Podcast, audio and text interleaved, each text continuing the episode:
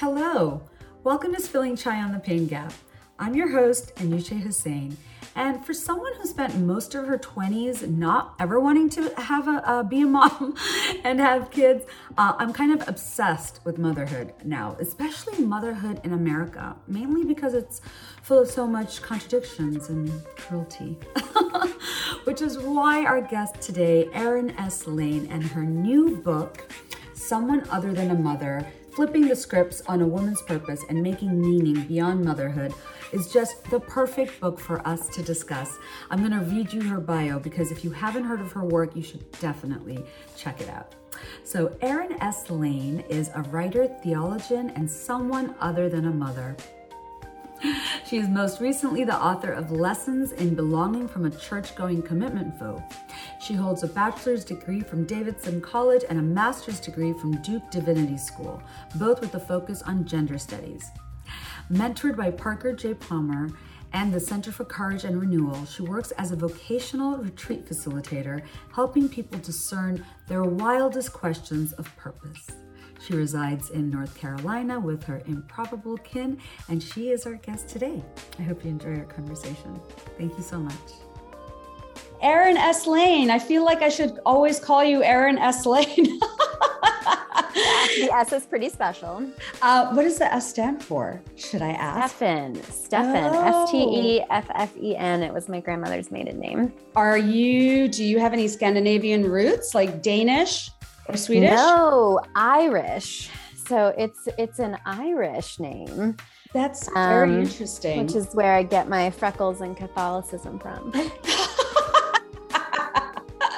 Okay, I love that you said that because I feel like when I was reading your book, I actually rarely laugh out loud, but I love um, I loved your humor, and I feel like that's what I really connected with you um, over on Instagram as well. And your book now, someone other than a mother. Flipping the scripts on a woman's purpose and making uh, meaning beyond motherhood is out now. It was released April 26th. I can see, I recognize all I see your chest swelling up. I know, right? It's like a pandemic baby. You're so proud, but also slightly traumatized by the writing process. You know, you know. yeah. I do that too. I'm like, I see, I see my book and I'm so happy, but I'm also like PTSD. I feel yes. like in many ways, this is the book I always thought I was going to write, minus the religion, but like, cause I'm not as I'm very spiritual. More, I'm, I'm, I'm more of a fem, feminism is my religion. But I really Beautiful. feel like th- this is the book that I, I, I don't know. I just felt like, yes, yes, this is the book I kind of wanted to write.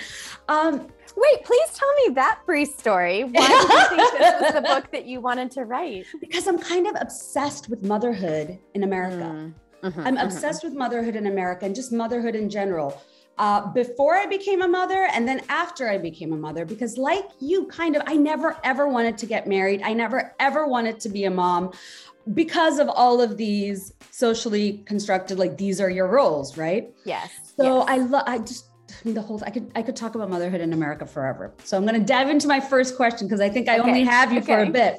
So the idea of motherhood in America, right, is so weird. It's so I, I mean the, the concept of it is like on this pedestal, but the yes. reality of it is really harsh and cruel. I'm talking about maternal health, America's maternal health crisis, paid uh, parental leave, what have you, affordable childcare.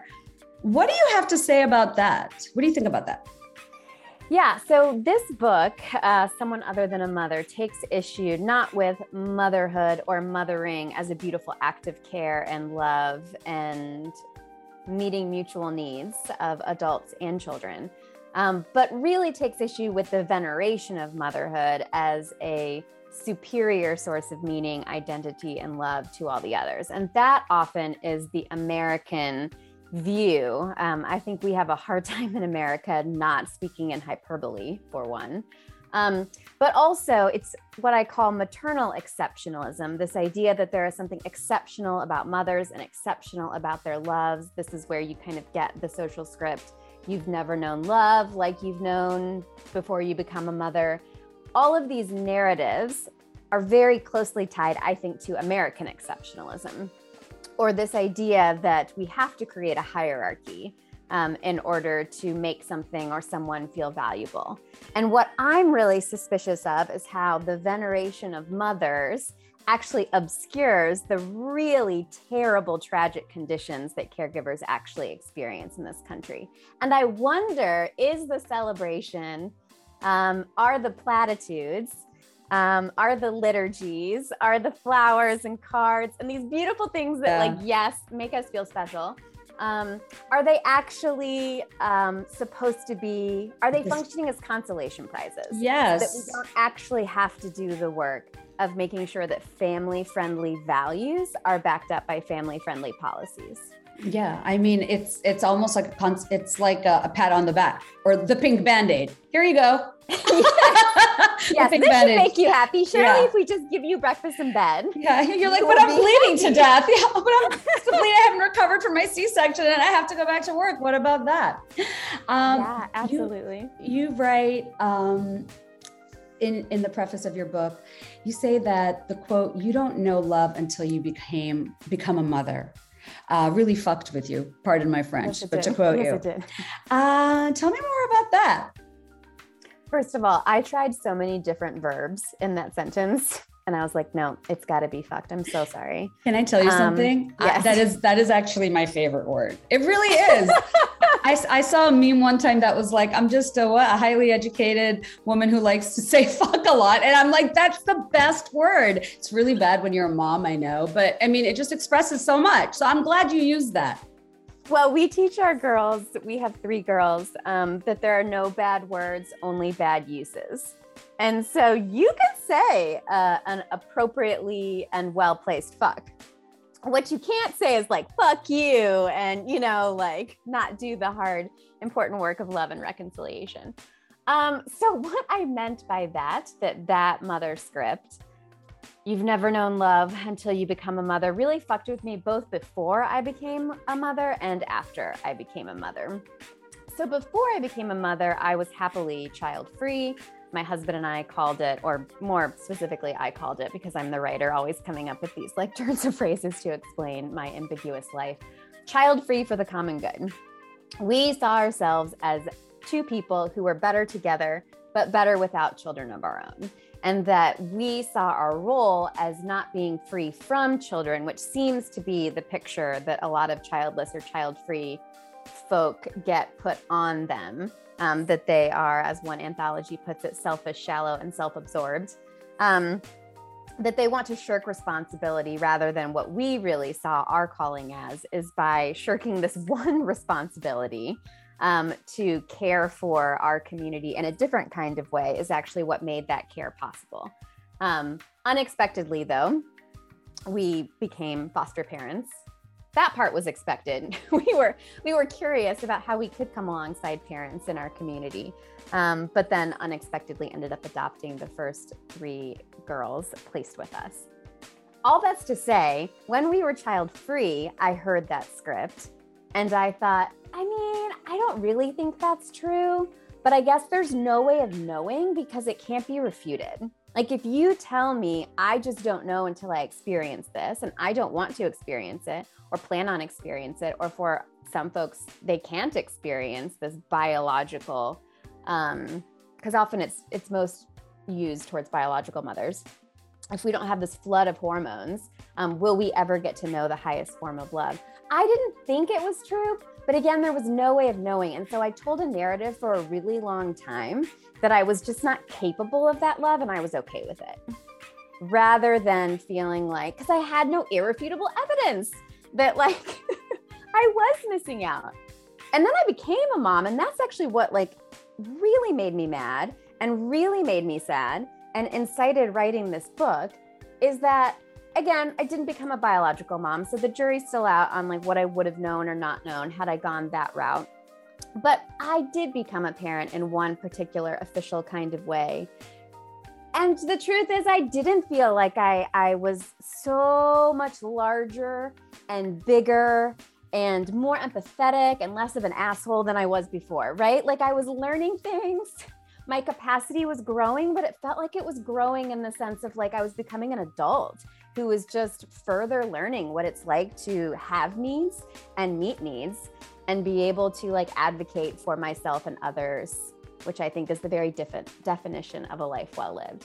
And so it fucked with me after becoming a mother because then it made me feel like, well, everyone else is talking about their children as if as if they are um amazing. These amazing angels, the right? shortcut to enlightenment, as I like to say, right? yeah. A shortcut to enlightenment. And I'm like, well, children are people too. And sometimes they say enlightening things, and sometimes mm-hmm. they are they, yeah. incredibly um, infuriating and limited, like all of us. So, mm-hmm. um, yeah, that yeah. that script was hard for me. Well, you became a mother, and you realized you're still um, an asshole with the same who still likes to say fuck, right? yes, yes, yes. that is still me. I feel like oh, that's still me. Um, oh my God, I love this interview so much. I could talk to you forever, especially that we bonded over the F word because I feel like people judge me on it a lot. And like sometimes it comes out in interviews and I'm like, that's just me. and I mean it. Um, so I feel like we have a, quite a few parallels in our work. And I started my, when, when you're working with so many uh, women's stories, getting those stories, getting that trust um, that in itself is a really big labor, a part of a, a, different kind of research. You know, when I first started writing my book, that's where I started. I, I started talking to women and I started with women. How about you? How did you go about collecting? Because um, these stories are so important, and I love how you put emphasis on it because women's hmm. experiences, our narratives, our point of view on this topic that has been defined and kind of placed on us is so important and rare. So, how did you do that? Mm, thank you. And thank you for doing that work too. It's terrifying work to hold other people's stories. Like, there are a lot of like 3 a.m. panic attacks. Yes. Did I say that? Did no. they tell me that on the record or off the record? You say that in your book. You're like, I don't want to yes. break anything. I break yes. everything. I love that. I mean, I don't love that you felt like that, but I understand. Well, but you know, but you know. Yeah. So if I had written a straight memoir, I felt like my story is weird and particular. And there aren't a lot of other people I know who were like resolutely child free and then unexpectedly, with air quotes, became parents. Um, and people are like, but you became a foster parent. Did you not know children were involved? And I was like, we did, but I was really imagining more like the social workers and the guardian ad litem. I was like really excited about the adult community, and I just didn't have an imagination for like little people under my roof. Um, so it did feel unexpected when we became parents, and we became parents in a pretty unconventional way. And so if I were only to have told, have if I were only told that story, um, I felt like people might have thought it fascinating or funny um, or important in some ways, but it wouldn't have, I don't think, done the work of saying there is a multiplicity of stories to motherhood and not motherhood. And this is the problem is that, um, as Rebecca Solnit says, we speak as though there's only one good plot with one happy outcome when all of these different ways of flourishing exist around us. And so it felt really important to me to highlight other women's stories um, so that mine didn't stand in um, as the sole voice on the female experience or the child free experience or the adoptive mom experience, because there are archetypes for all of those experiences that I wanted to trouble. How I found these women, I mean, I could have done like the sociological thing, right? And put out like a call for interviews. Um, and that would have been lovely if I were being funded by like a big research tank or institution, but I wasn't. I just had my author's advance. And I was like, you know, I already know so many brilliant women who are making meaning beyond motherhood that I think I just want to start sitting down with them um, and hearing their stories first um, and celebrating them in the way I wish I had been celebrated before I became a mother and telling them what I wish I had been told, which is like one, parenting's not all it's cracked up to be. It's good and holy and harrowing.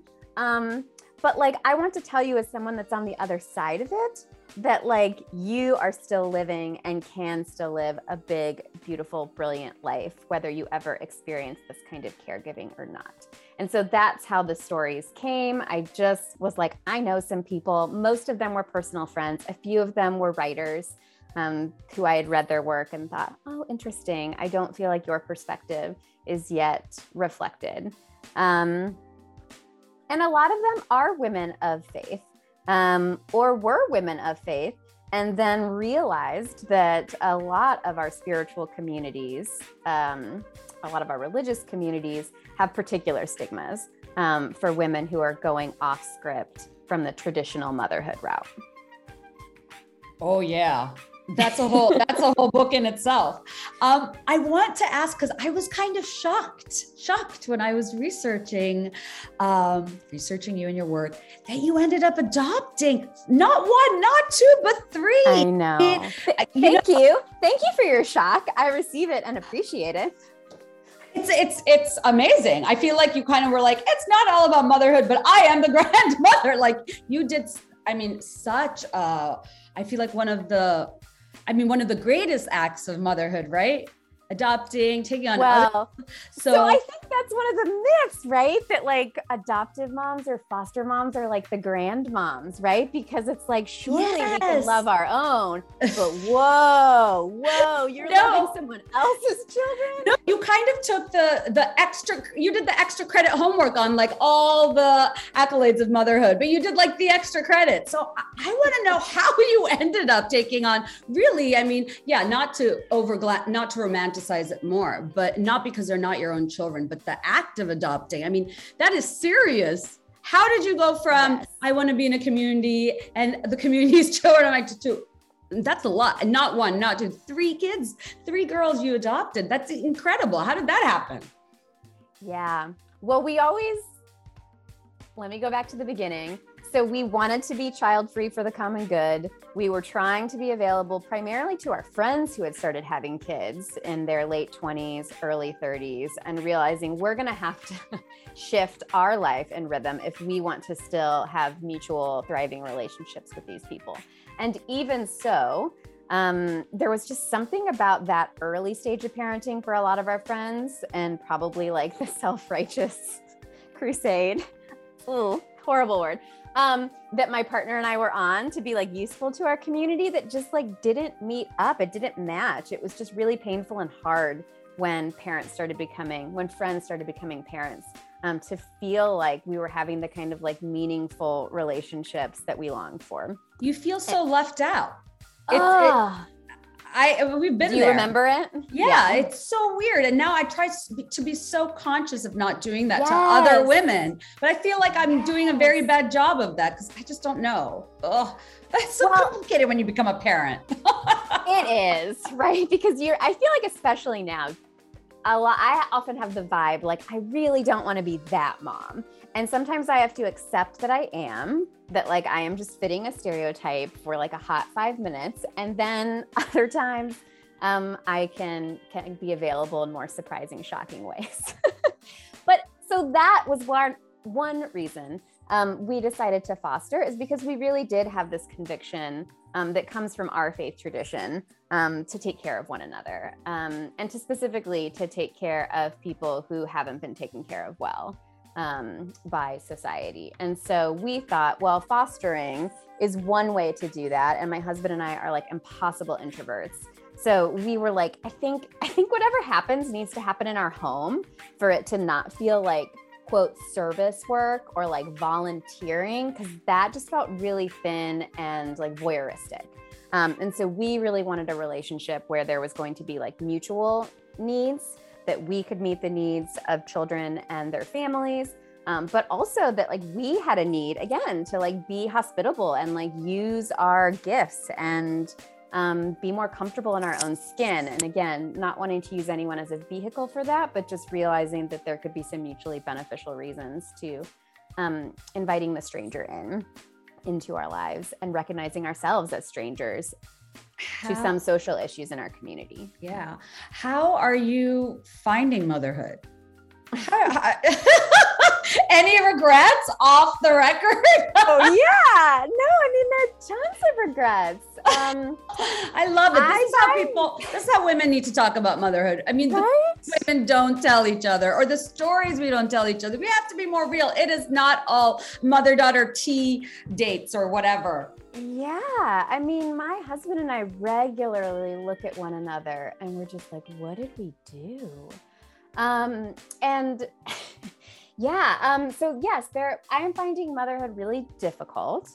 Um, mostly, I think it's difficult because of all of the narratives around it. And even, and this is the part I didn't expect, the narratives my children have around motherhood and what they expect or want from their parents. Like, it's 3 p.m. and I want to go to the mall.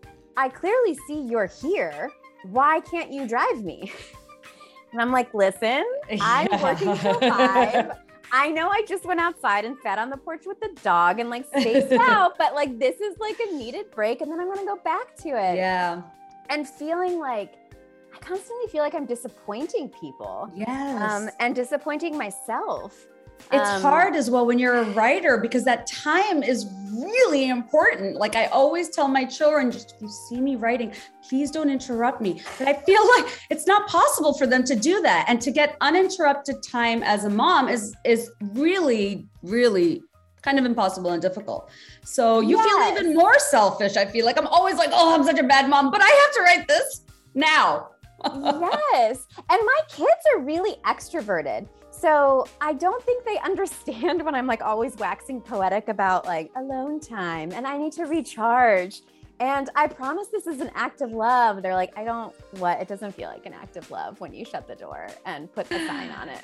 oh, I haven't tried the signs. I'm gonna start doing the signs, baby. Oh my god, alone time. That is like what I, I I don't know how many times a day I say that. I'm like, I need my alone time, mommy. But I feel like with people, they would respect you for it. People don't believe that I need alone time because they think I'm such an extrovert, but I'm actually an introverted extrovert. Yes, yes, yes. Like I very much like I'm I'm very energized talking to you right now. And then afterwards I will be like, no one talk to me for the next three hours. yeah. Me too. How After this interview, motherhood. That's a great question. Um, I challenging, but I love it. I was taken so by surprise by it. I mean, I married a man who all he wanted to do, he wanted to have like 15 kids. And when I met him, I was like, it's probably not going to happen, but I really love you. And he gave me a cat. So I was like, this is my dream man. actually, every time you want a kid, I'm like, I you have to negotiate with a cat. Um, I actually love it. I really, really. Yeah. But it's been it's it's very hard, and I'm learning every day. And now, you know, I have a four year old. Oh, she's gonna be five later this month. So I guess an almost five year old and uh, soon to be 11 year old. Hello. And my eldest, they both teach me so much, but my eldest is a real challenge. Like, and I'm really trying to be like a mom, like a, a really kind of like informed come and speak to me um, mom but i feel like you, you, learn every day it's just like a constant um, a constant education right because you yes. think one way it's another way plus the pandemic kids so these days they know so much like my daughter is so different from me she will ask me questions and i'll be like that is such a good question or she makes such good points she's such a good debater sometimes i'm like i should have just kept her illiterate and uneducated. that would have been easier. oh Lord. my kids are my kids are too smart. I think this is what I'm seeing now. And you're right. Oh They're always gosh. like, this is what I want to do because you really don't see your parents, right? As parents. I, I think until as people. I yeah. individuals. I think I think I'm just starting to do that with my own parents. So I'm very yeah. much with my kids like, hey, I, I'm an individual. I had a life before you, and they're like, we want snacks. right, right right? Why is there no chocolate in the house? Yeah. So um, yeah. I, and I think what I would add to that, and I, I, thank you for saying you love it. I, I feel like sometimes I um, like to play the contrarian um, and don't celebrate the parts of it I really do love because I do sometimes still feel a huge sense of an ad- inadequacy that the hands-on part of parenting is really exhausting and not super fun for me but like I love researching for my children. like, I love researching what camp would be super fun and like which one has like really like cool counselors and cool values and like is picking up on a thread I heard them mention in passing. And I love planning our vacations and being on Airbnb for like two and a half hours.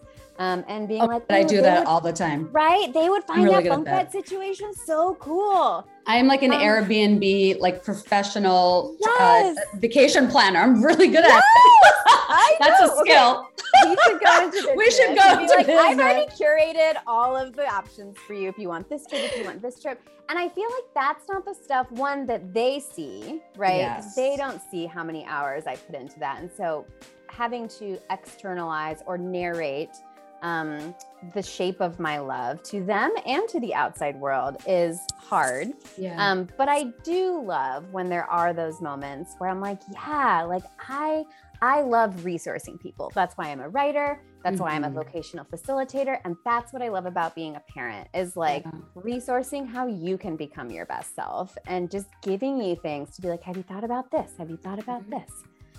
Oh, you're going to be so great when it's time for them to go to college. They're probably going to be like, Mom, can you write my essay?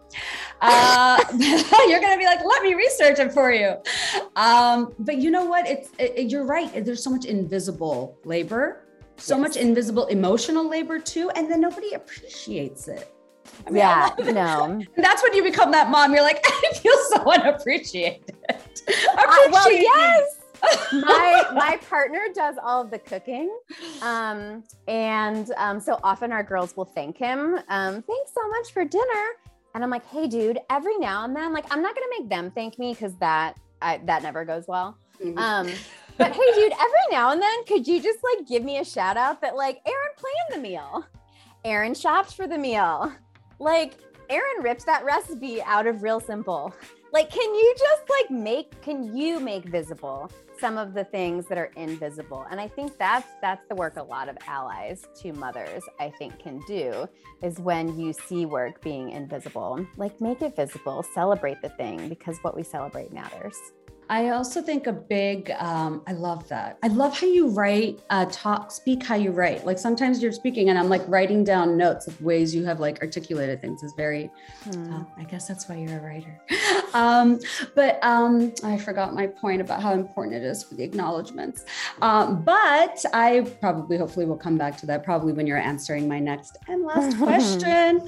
Um, so I love how your book is set up in solutions or um, you offer offer your readers an uh, an alternative script. I love that because when I do work with women and in all my feminist work and my writing, my advocacy, I never like to be like, this is the problem and toodles. It's like, no, this is the problem. and here are other ways we can uh, we can go through it. So because um, I feel like I call for this in my book too. We need like a cultural shift. And one of the most radical things that I propose in my book is can we believe women, women of color? Because right now, the de facto response is no, we can't. We don't believe women. Um, so I feel like you're kind of asking for a cultural shift as well. And are you hopeful that we can make that shift required for women to be someone other than a mother? Oh, yes and no.